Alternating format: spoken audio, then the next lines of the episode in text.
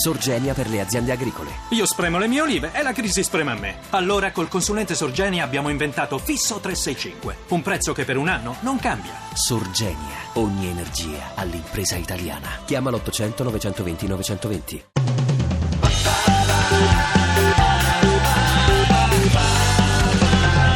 radio2pod.rai.it È una domenica come tante, ma è una delle domeniche più carine per noi perché abbiamo un sacco di cose di cui ra- chiacchierare. So che voi siete a casa rilassati, però noi vi immaginiamo lì col computer sulle gambe, quindi prendete il computer, andate sulle nostre pagine social, Facebook, Twitter, mettete il like e continuate a sentirci. Bravi, e perché sennò vi facciamo molta paura, specialmente con la notizia che sta per arrivare. E riguarda, eh, si intitola così, noi ovviamente non li diremo tutti, 56 fatti interessanti sui serial killer. Ecco. È un articolo che è apparso su Random Facts. Ce ne sono alcuni molto carini. Ad esempio, tu sei un serial killer Io sì. ufficialmente Sì, sì, io se sì. uccidi Ah, scusa, tre o più persone. Due, ah, no, no, non, non basta.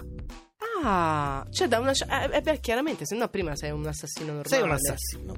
Eh, da tre in poi sei un serial killer. L'FBI ha mm, riscontrato che il 70% dei serial killer fanno abuso di qualche sostanza, e qui Mm. si poteva anche immaginare, e anche che la maggior parte di loro ha subito degli abusi da bambino e anche degli eventi stressanti nella sfera sessuale.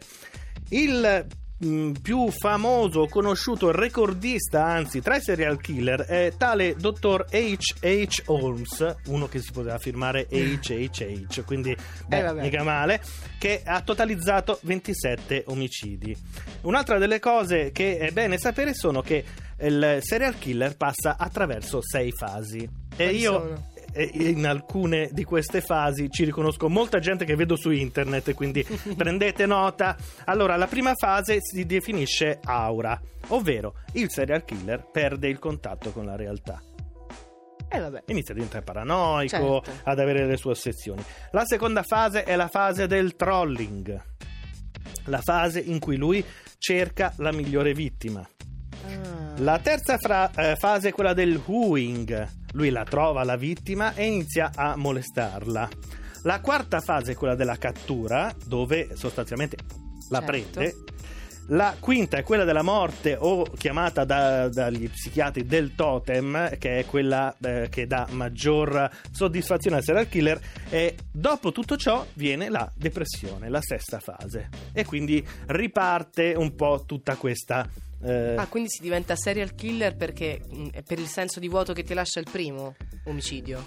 Eh, sì, esatto, hai sempre comunque un buco da riempire e poi ri- riparte tutta questa... Dopo, dopo la depressione riparte la, eh, la fase dell'aura perché hai già perso contatto, il trolling, la nuova vittima, ma soprattutto in questo articolo c'è una notizia molto interessante, quelli che i criminologi chiamano la triade, ovvero tre cose che ti se ti succedono da piccolo...